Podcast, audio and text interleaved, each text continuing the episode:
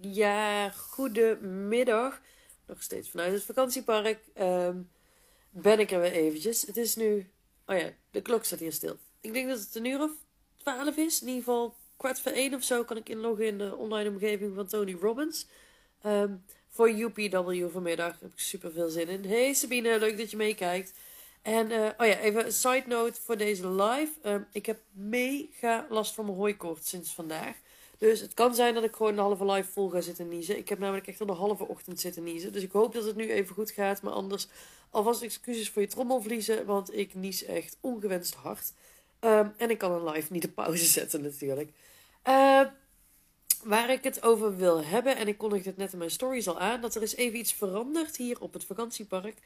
En daar wilde ik het over hebben. Wat er namelijk gebeurde. Ik uh, kwam gisteren hier wat later aan. Um, ik was rond 8 uur op het park en de receptie was toen al dicht. Dus ik uh, hoefde niet aan de receptie in te checken, maar mijn sleutel lag gewoon in een kluisje.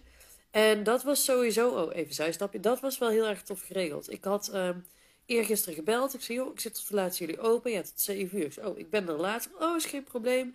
Leggen we het gewoon allemaal in een kluisje. Hoef je niet binnen te komen. Je krijgt gewoon de code doorgebeld. En dan kun je in het kluisje je sleutel ophalen. Dacht ik, dat is echt tof. Gewoon naast receptie hebben ze kluisjes hangen. Daar zit dan alles in wat je nodig hebt. Je pakt je plattegrond, je pakt je mapje, je pakt je pasje en je kunt gewoon naar je huisje toe. Ideaal, zodat je niet vastzit aan die tijden van zo'n receptie. Maar in ieder geval, ik had dus ingecheckt na, uh, na de openingstijden van de receptie.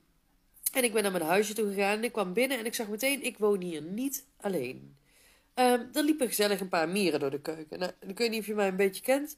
Maar ik ben uh, nogal een dierenvriend en uh, veganistisch. Dus beestjes doodmaken doen we sowieso niet. Maar ik denk, oh gezellig, een paar mieren. Ik heb ze liever niet. Laten we eerlijk zijn. Ik denk, nou, het zal wel loslopen. Ze liepen ook los.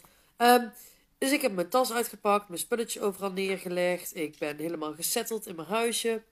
En ik heb uh, nou, even wat, wat belletjes gedaan. Ik heb gisteravond natuurlijk mijn live gedaan.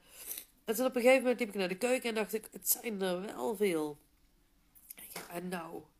Dus ik probeerde zo'n mier op mijn hand te laten lopen. Nou, kan je vertellen, mieren gaan niet op je hand lopen. Dat, uh, dat vertikken ze. Sterker nog, als je zo'n hoekje met je vingers eromheen maakt, zeg maar met twee handen, dan, um, als je denkt, dat zit ze nog steeds aan haar oog te wrijven. Uh, mijn oog is gewoon enorm aan het tranen van de hooikoorts.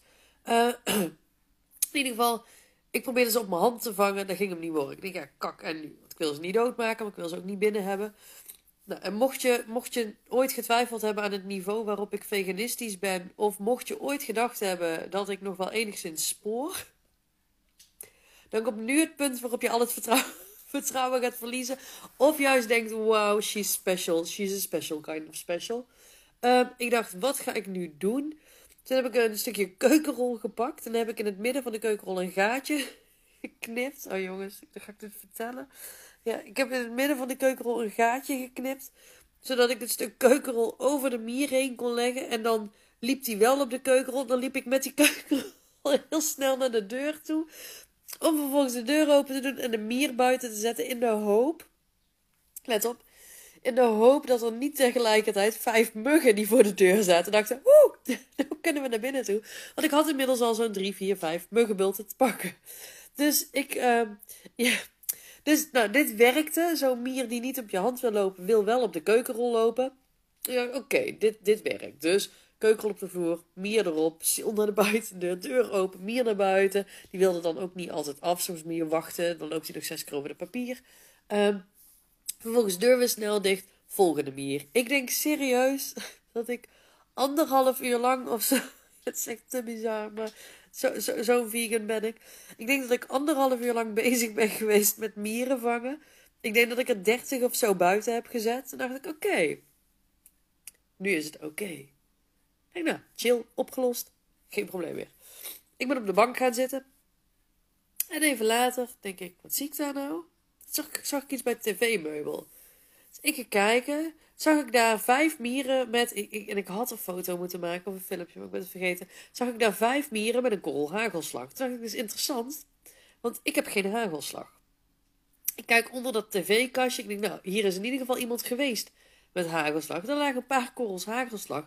Waar dus die mieren een feestje aan het vieren waren. Dat ik dacht, ja, ik snap dat ook wel. Weet je, als ik hagelslag zou kunnen hebben. Uh, niet van de grond, maar als ik een mier was, ik zou het wel weten.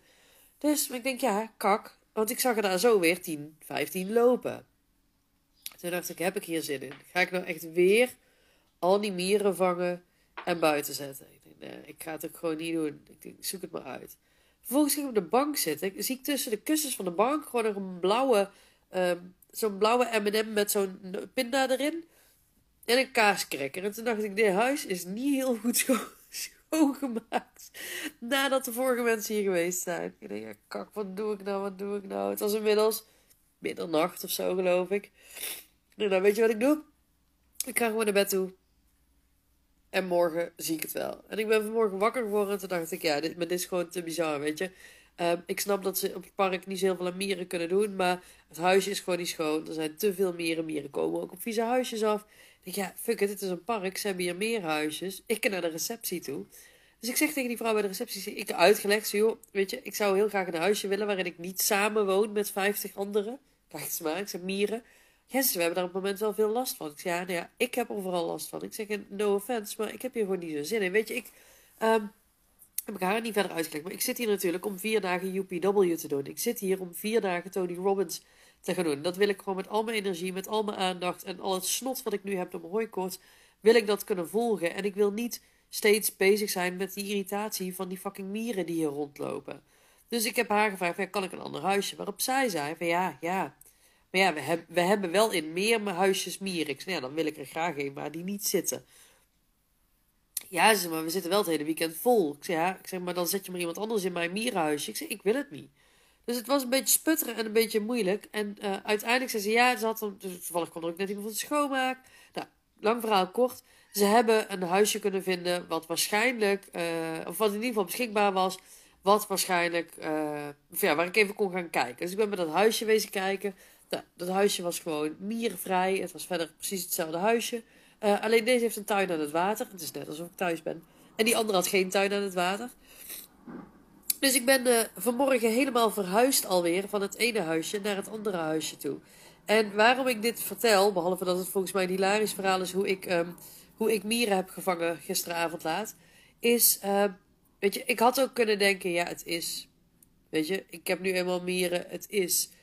Maar ik heb ervoor gekozen om te denken: nee, dit, ik hoef dit niet oké te vinden. Weet je, ze kunnen er niks aan doen, maar dat wil niet zeggen dat ze het niet op hoeven te lossen. Ik betaal tenslotte voor die overnachting en het huisje was ook gewoon niet schoon.